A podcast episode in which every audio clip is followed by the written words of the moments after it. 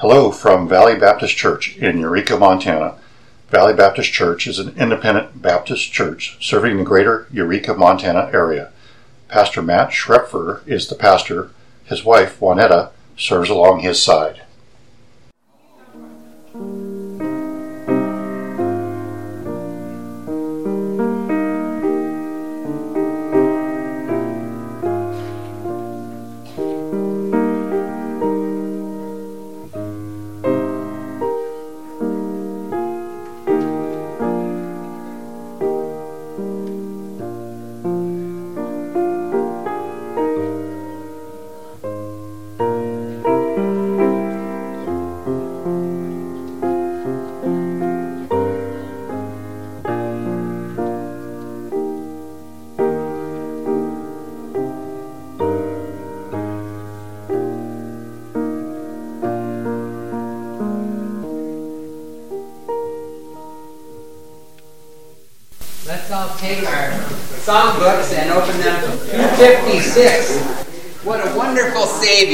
Joshua will lead us in What a Wonderful Savior.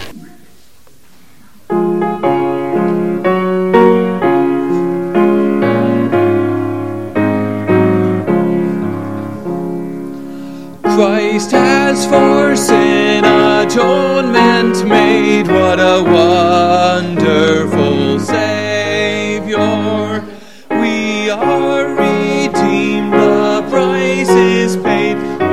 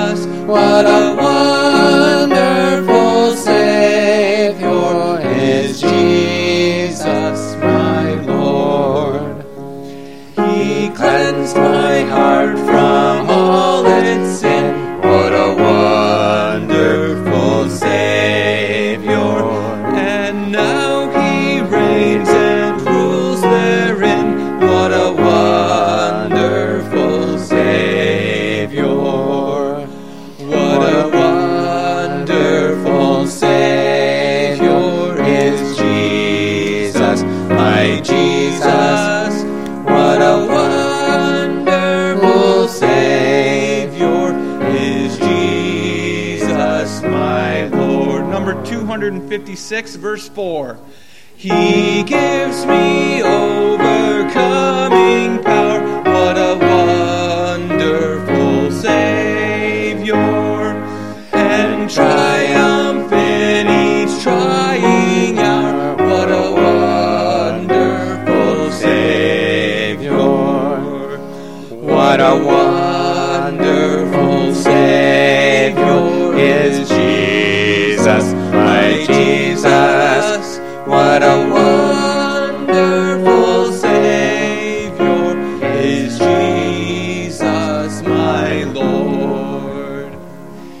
do have a wonderful Savior, don't we?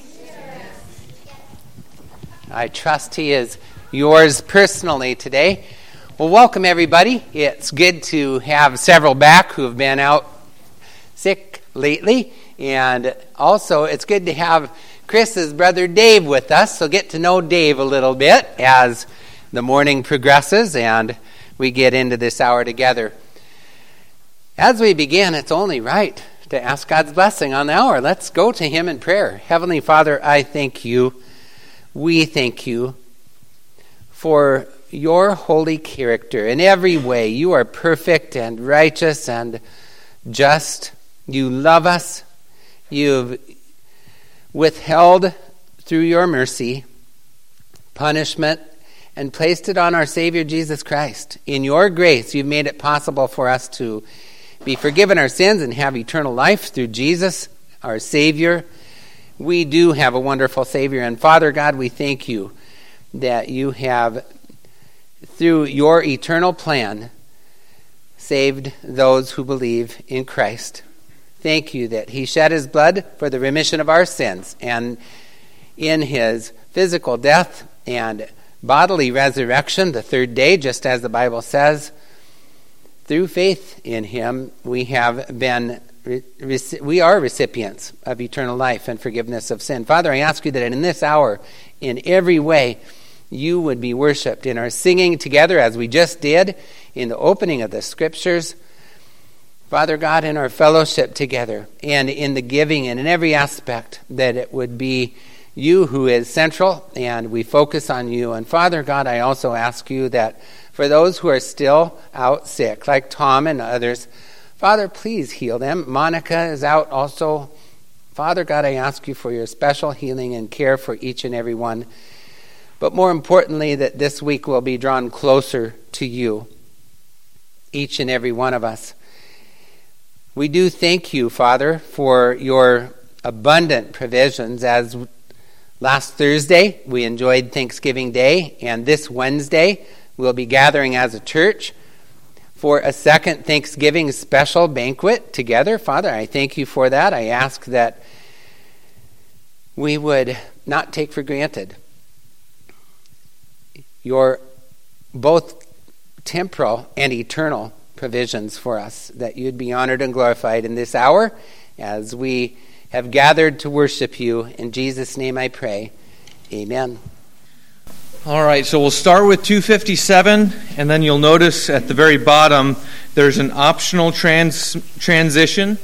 And uh, Mom will go ahead and play that, and we'll just go right into 258. His name is wonderful. So just be prepared to flip that page.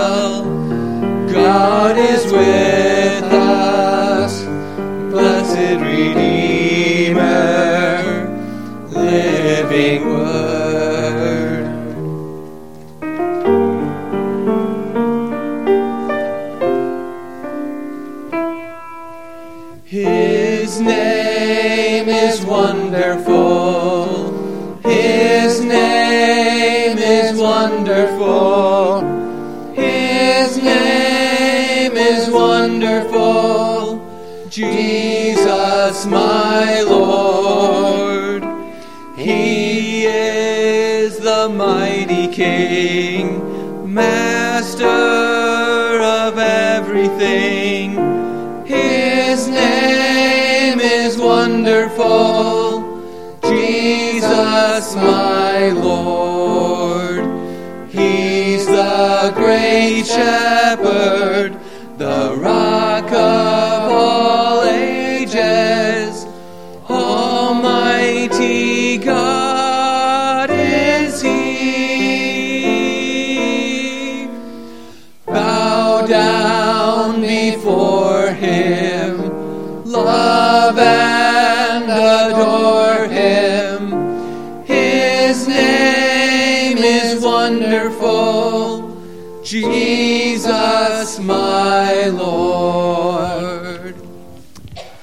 Now, let's stand for a scripture reading. Open your Bible to Psalm 34. Everyone, please stand and we'll read Psalm 34. I'll read verses 11 through 19. For our scripture reading, you follow along. Psalm 34, starting at verse 11. Come, ye children, hearken unto me. I will teach you the fear of the Lord. What man is he that desireth life and loveth many days, that he may see good? Keep thy tongue from evil, and thy lips from speaking guile.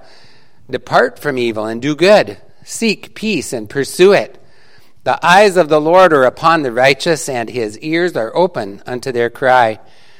The face of the Lord is against them that do evil, to cut off the remembrance of them from the earth. The righteous cry, and the Lord heareth, and delivereth them out of all their troubles. The Lord is nigh unto them that are of a broken heart, and saveth such as be of a contrite spirit. Many are the afflictions of the righteous, but the Lord delivereth them, him out of all, out of them all. May the Lord bless the reading of his word. Let's remain standing and sing Footsteps of Jesus, number 262.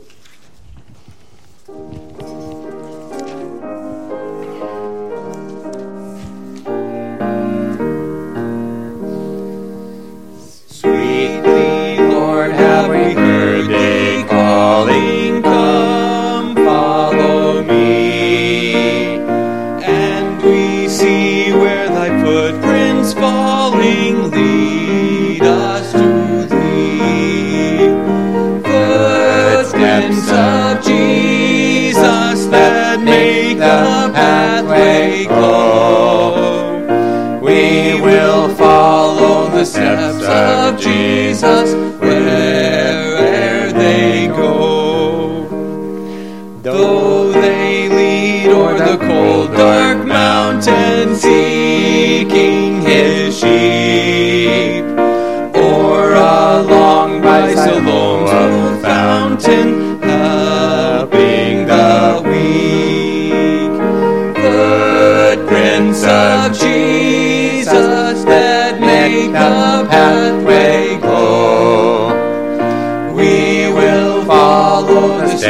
of Jesus wherever they go. Children's church is dismissed at this time.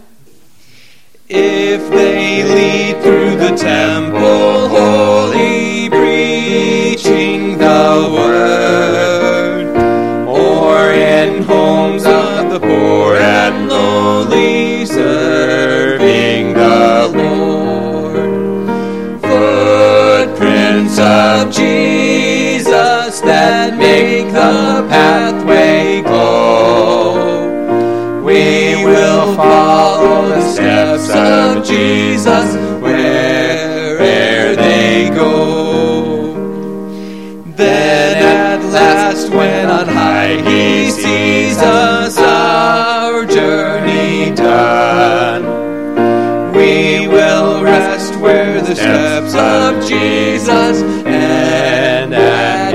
his throne.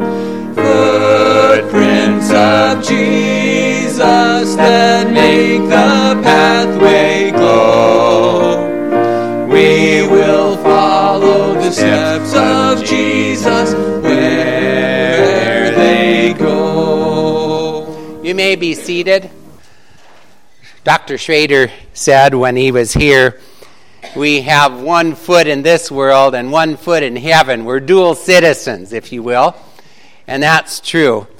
This morning we sang a song in the opening for our Sunday school hour that, it, that the first verse says, A pilgrim was I and wondering. We are pilgrims in a foreign land. Hebrews 10, I'm sorry, Hebrews 11 says about the patriarchs of the Old Testament. These all died in faith, not having received the promises, but having seen them afar off, were assured of them, embraced them, and confessed that they were strangers and pilgrims on earth.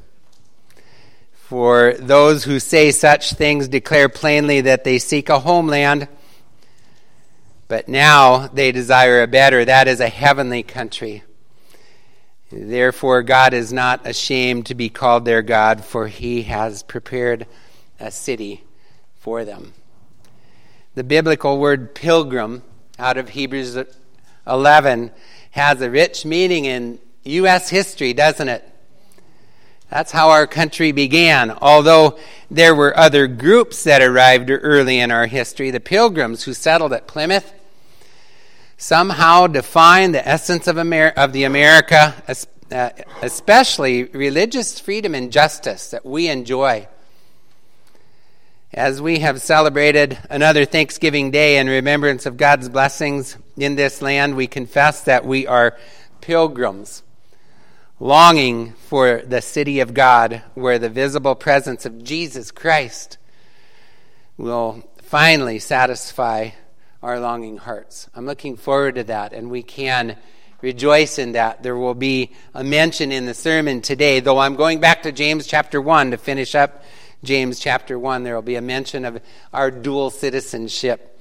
See if you can hear it, pay attention to find it. Let's ask God to guide us as we look into James chapter 1 one more time today. Heavenly Father, I thank you for the joy that we have just experienced in your abundance and thanking you for the good food and the friends and the family that we were able to be around and are looking forward to this Wednesday. And yet, infinitely beyond that is your goodness and your grace toward us. And oh, Father God, I ask you that we would thank you day in and day out, not just on no, the last Thursday of November, but Heavenly Father, I ask you that it would be part of our lives as we consider your word in James chapter 1 about what real, true religion is like, we realize there are an innumerable number of false religions out there.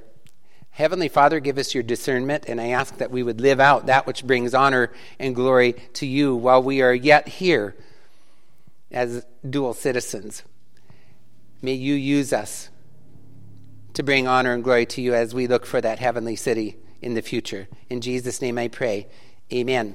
Our text for today is James chapter 1, verses 26 and 27. If any man among you seem to be religious, and bridleth not his tongue, he deceiveth his own heart. This man's religion is vain. pure religion and undefiled before God and the Father is this to visit the fatherless and widows in their affliction and to keep himself unspotted from the world. Two weeks ago, I preached through verses 22 through 25, and the emphasis was on putting to action what we learn through the looking glass of the Word of God, James wrote that, like a mirror, the Bible is for examination, to examine our own hearts, who we are, because it shows us what we're like. And the Bible he likened to a mirror for transformation because it should help us change what is wrong. And thirdly, in those verses, we saw that it's for restoration because it is a resource for us for cleansing. Today, he goes on with that same thing. Of course, the famous verse there is 22 But be ye doers of the word, and not hearers only, deceiving your own selves.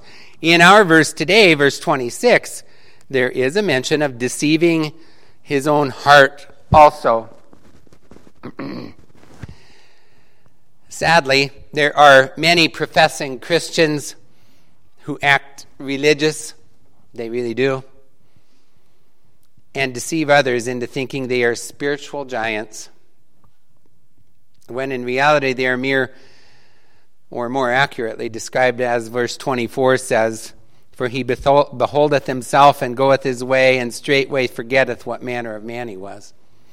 In reality, that's more fitting for the those who are pretentious in their putting on religion. In our passage today, the Bible continues the same line of argument for godly living.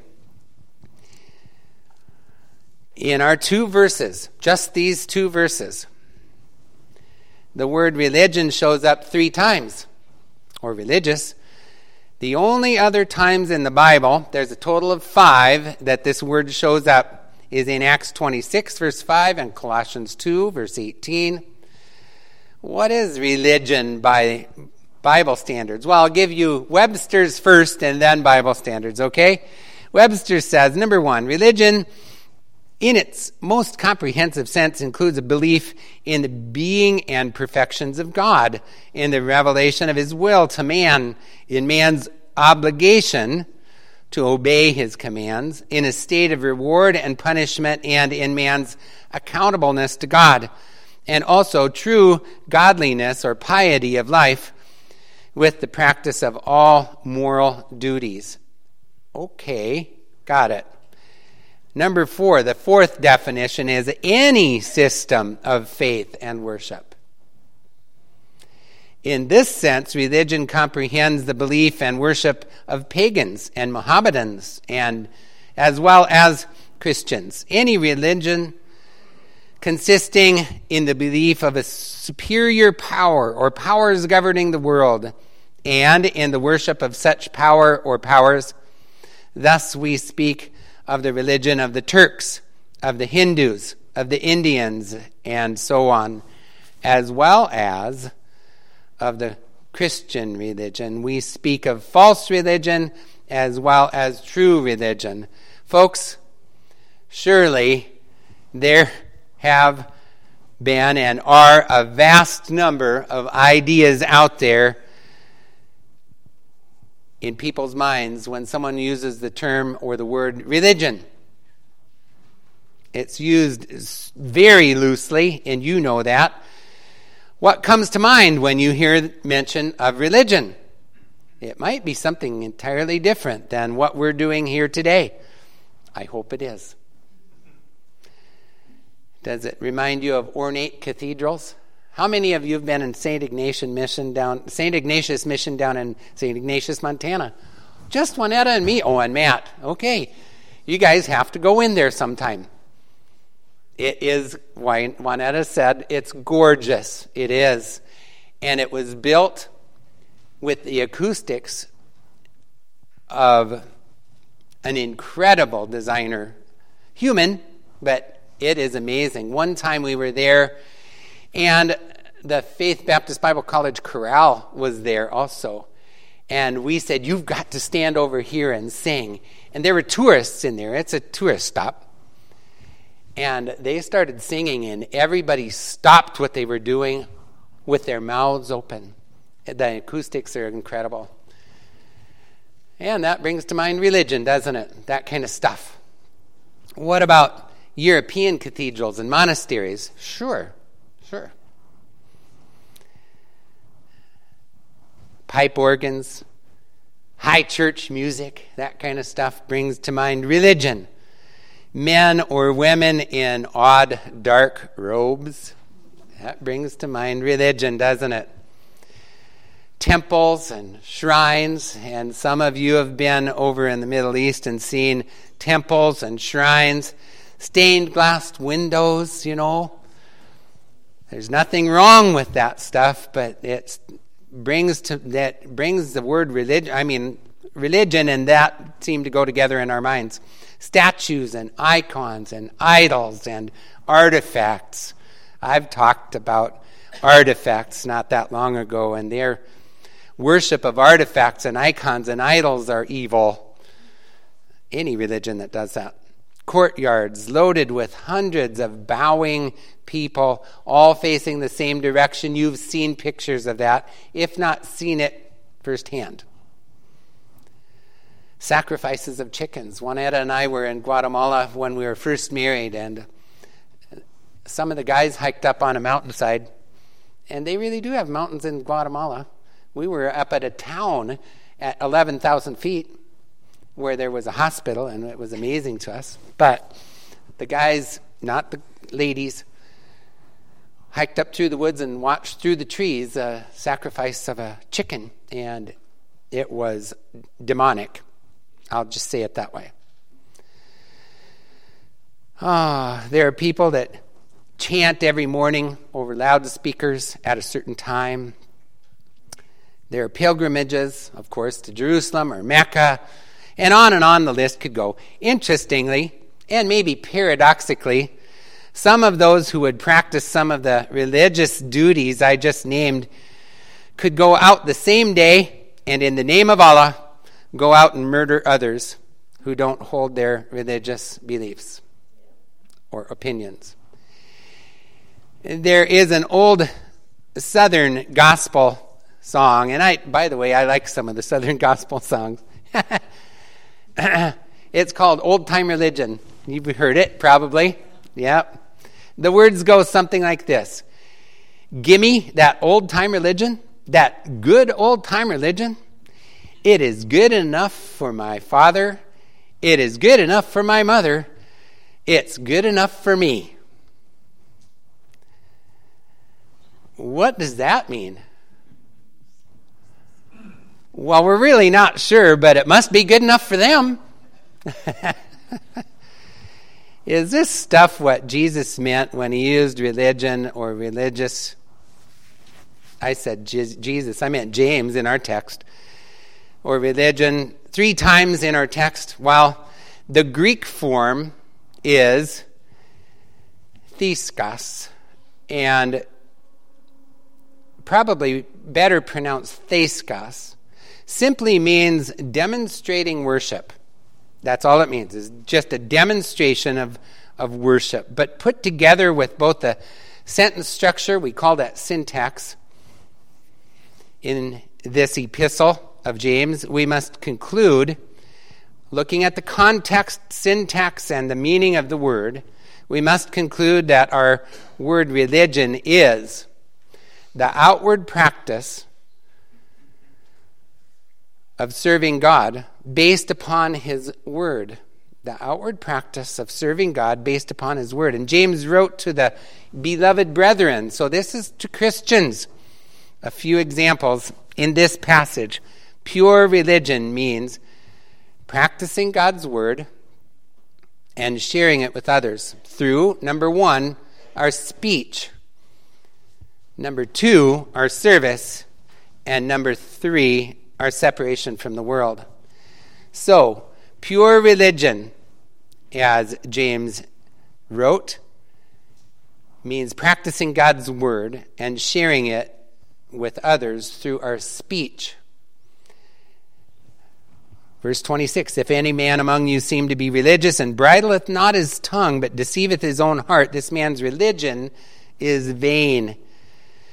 In this letter, James there, of James, there are many references to the believer's speech, and we'll see a bunch of those as we go. Verse 2 of chapter 2 says, For if there come unto your assembly a man with a gold ring in goodly apparel, and there come also a poor man in vile raiment. I'm sorry, verse 12.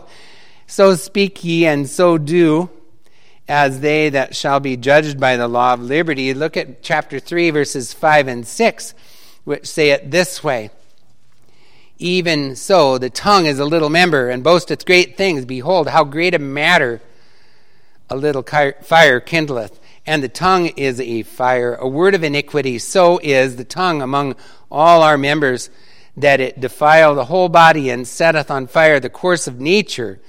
And it is set on fire of hell. Chapter 4, verses 11 and 12 say it this way James wrote, Speak not evil one of another, brethren. He that speaketh evil of his brother and judgeth his brother speaketh evil of the law and judgeth the law. But if thou judge the law, thou art not a doer of the law, but a judge. There is one lawgiver who is able to save and to destroy. Who art thou that judgeth another? Throughout this epistle, James, by the Holy Spirit, addresses the use of our speech, our tongues. The Lord Jesus said that it is our tongue, our speech, that reveals our hearts, didn't he?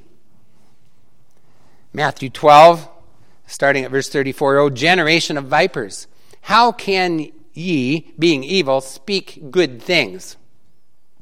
For out of the abundance of the heart the mouth speaketh.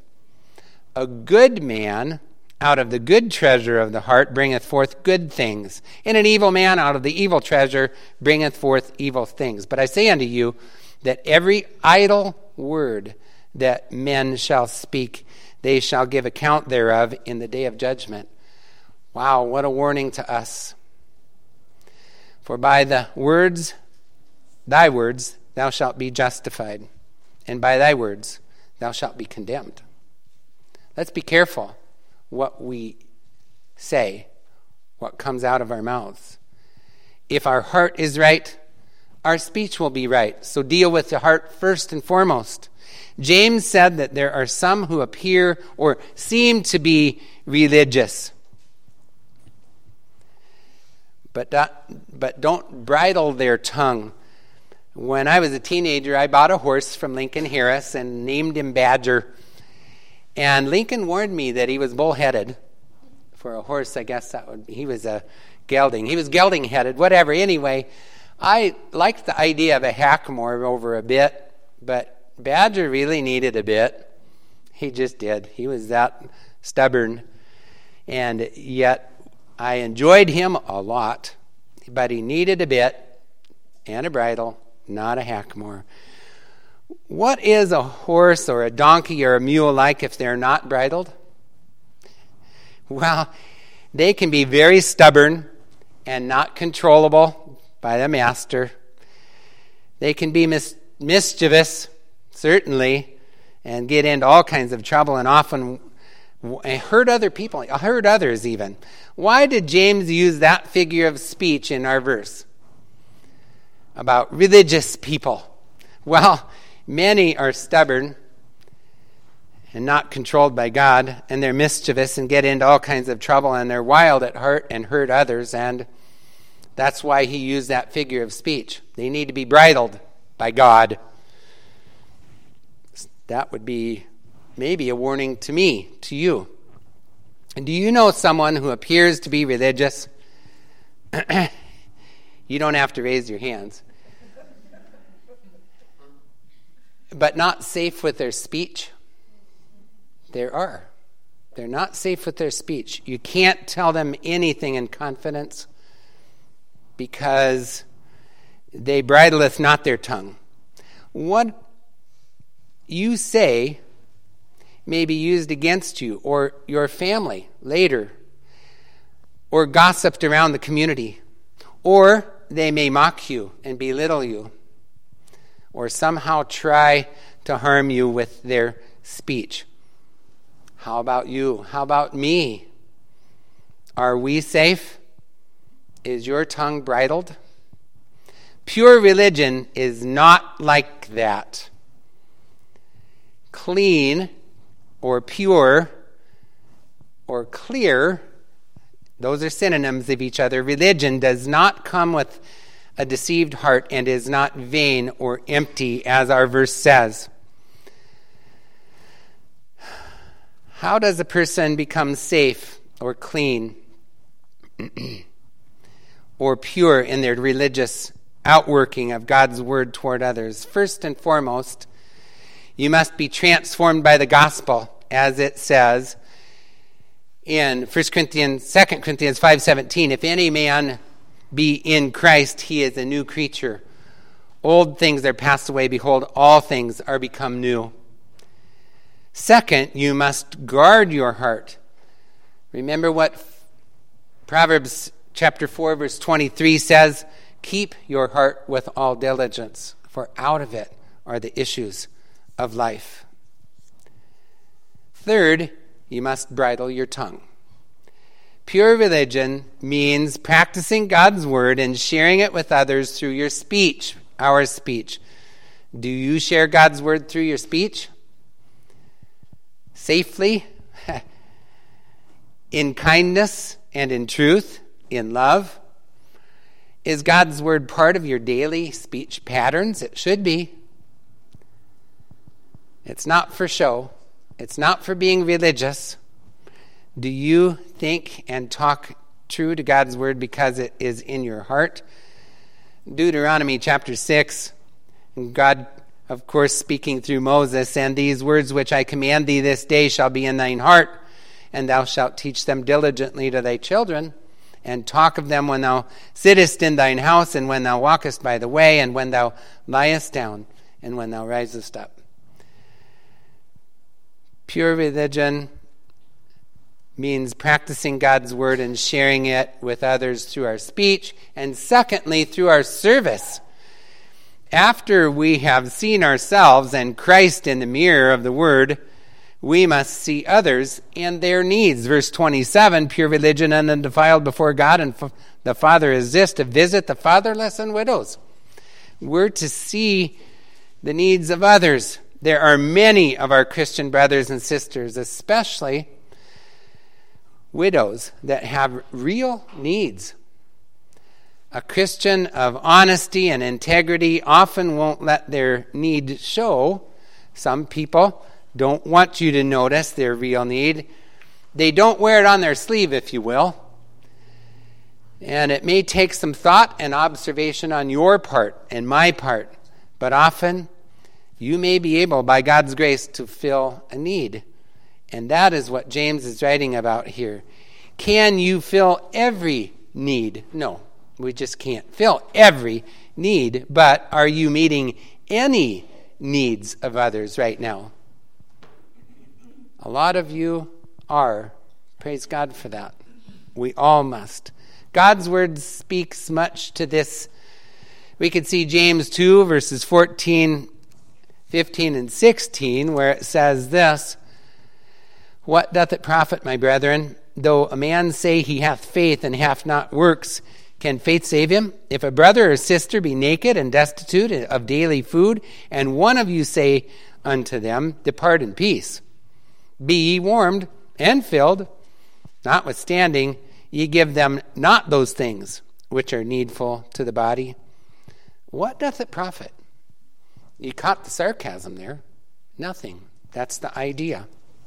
Certainly, there are other passages that speak to this as well. A mark of a true Christian, all real Christians, is this some may have a gift given by the Holy Spirit for mercy or for giving or for ministry, but all who know Christ as Savior ought to meet some need of someone else, a Christian or a widow. It does not necessarily mean giving out of your pocketbook.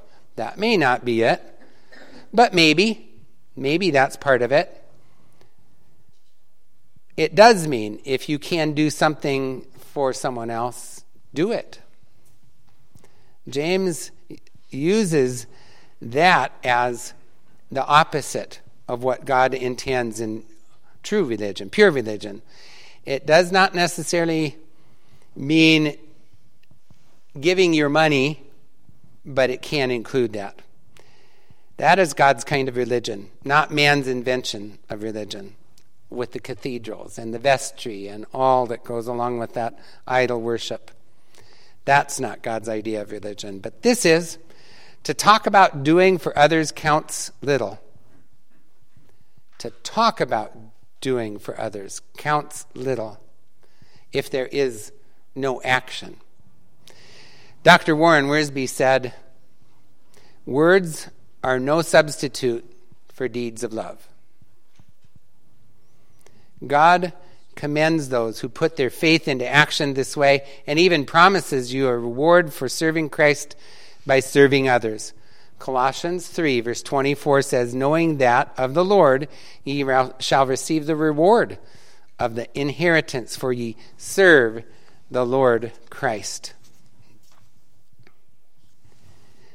Third, pure religion means practicing God's word and sharing it with others through our separation from the world. That seems odd to us, but it isn't. Not in reality. And to keep himself unspotted from the world is the last part of verse 27. To start with, the word translated world in this verse and our New Testaments most often is the Greek word cosmos. You recognize that, which does not mean the earth itself. It doesn't mean this. What does it mean? it means this world system. Society without God. That's this world. Society without God. At this time, Satan is the prince of this world, the Bible tells us. The cosmos. Society without God. In John 14, verse 30, it tells us that as well. And the lost are the children of this world. Jesus said that in Luke 16, verse 8, that they are the children of this world.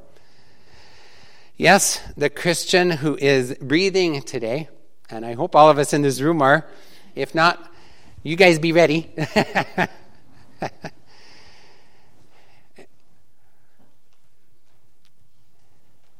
The Christian who's breathing today is phys- and phys- physically living in this world, we are, but Jesus also said that we are not of this world spiritually. I'm going to go to John chapter 17 and read a few verses there for us, okay? You may go there as well. John 17, verses 11 through 16. John 17, 11. We read this, and now I am no more in the world Jesus said, just before he departed from this earth. But these are in the world, these meaning his disciples at the time. And I come to thee, Holy Father, keep through thine own name those whom thou hast given me, that they may be one as we are. While I was with them in the world, I kept them in thy name. Those that thou givest me I have kept, and none of them is lost, but the son of perdition that scripture might be fulfilled. And now come I to thee, and these things I speak in the world, that they might have my joy fulfilled in themselves. I have given them thy word, and the world hath hated them, because they are not of the world, even as I am not of the world.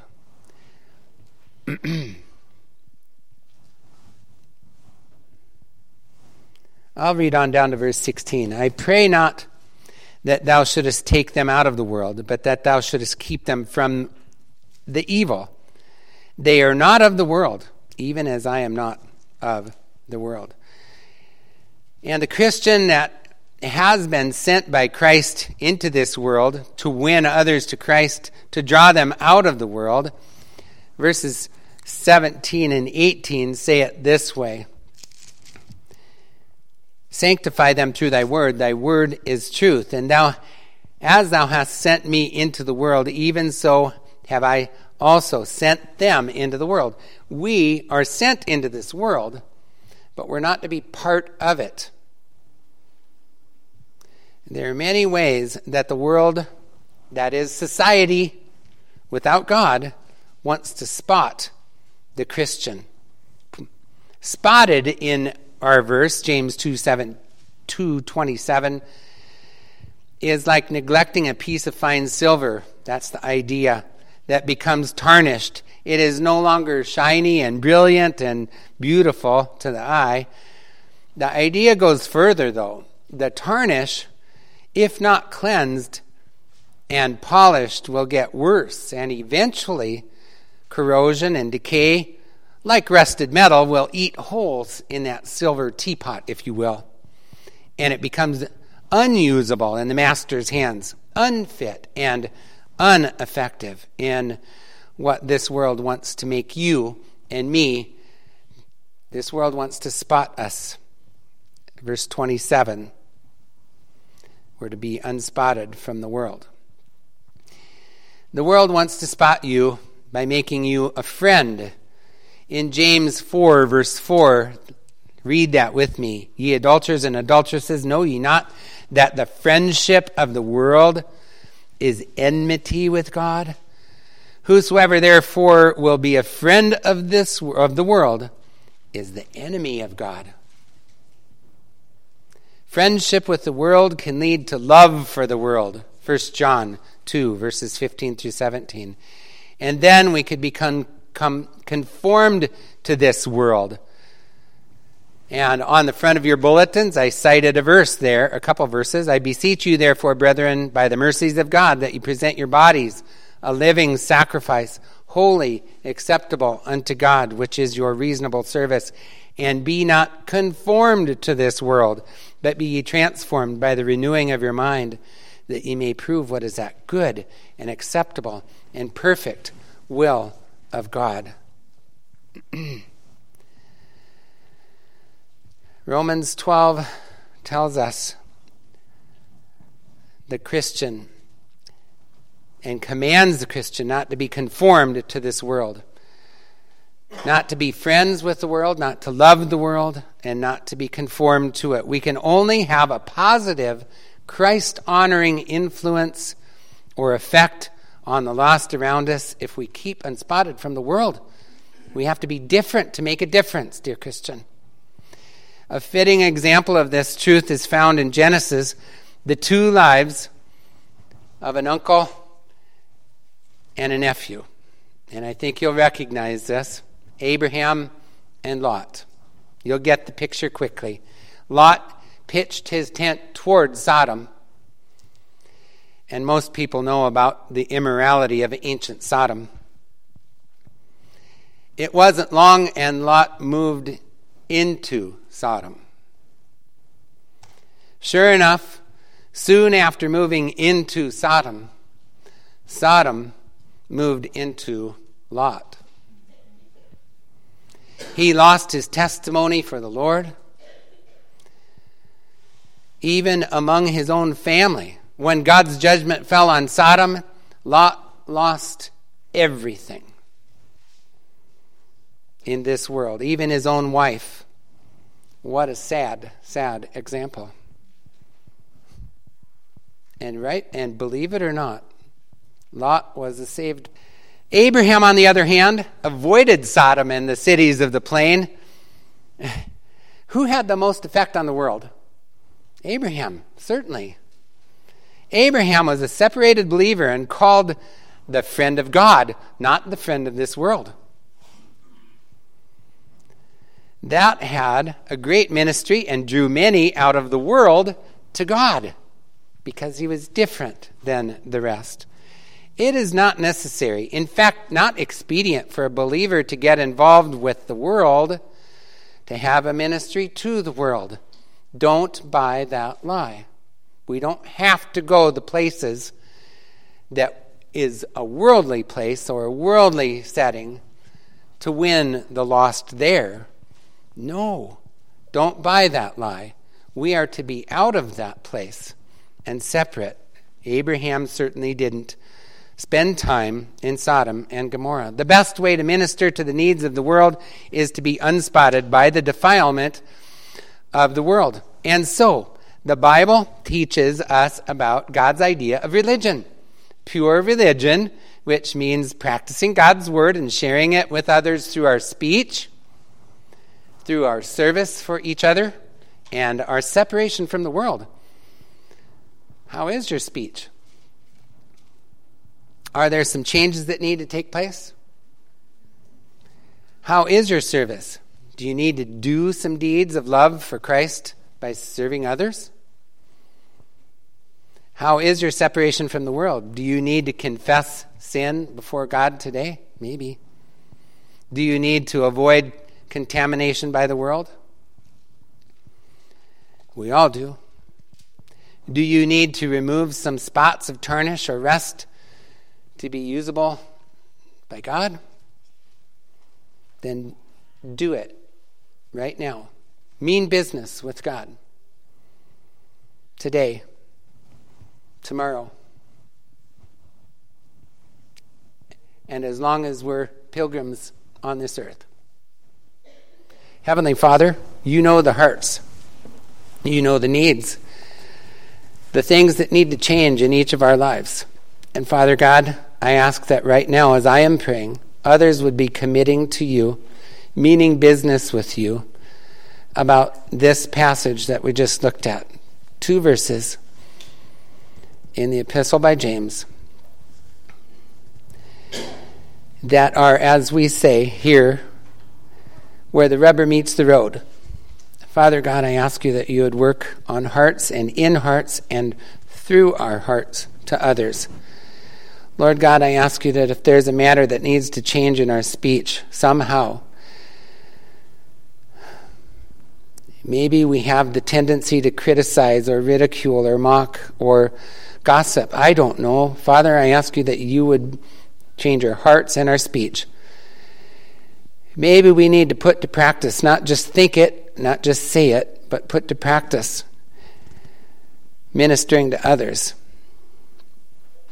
and being undefiled by this world, not spotted by this world. Father God, I ask you that you would do a special work today, that Valley Baptist Church, all of us who are here that are part of this setting today, would be better for your sake and for your honor, and that we would truly worship you in the biblical sense, not the idea that the world has religiously, but in the biblical sense, worship you in pure religion. Father God, we love you and thank you for who you are. As we close this service, I ask that it would not be something that stops, but continues on for your honor and glory. I pray in Jesus' name. Amen. Let's open our songbooks to Take My Life and let it be number 405. 405. Take My Life and let it be number 405, okay? 405. Take my life and let it be. Let's everybody stand as we close in song number 405. Let's stand, sing 405. Take my life and let it be consecrated. Go ahead, Valerie.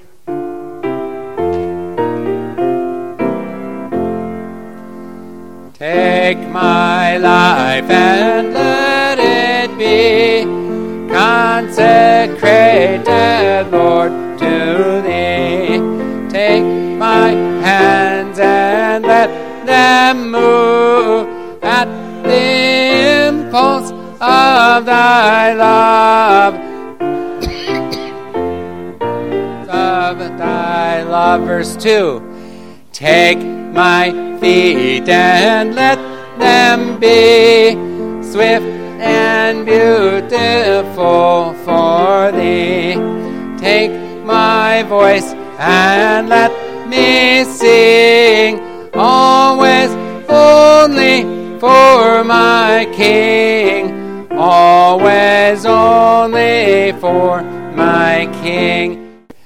Take my silver and my gold, not a mite would I withhold.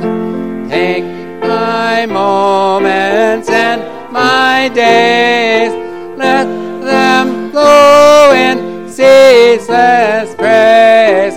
Let them flow in ceaseless praise. Take my will and make it thine. Be no longer mine.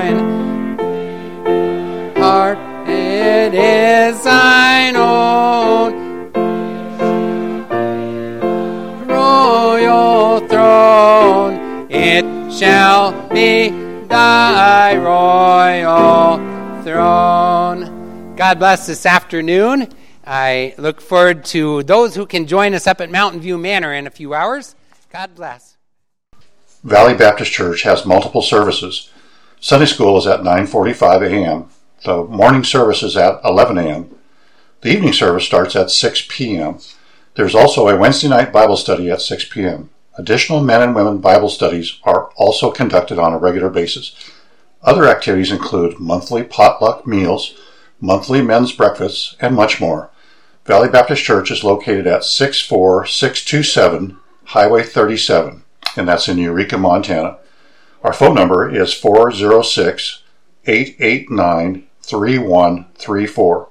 Thank you for joining us for this audio sermon.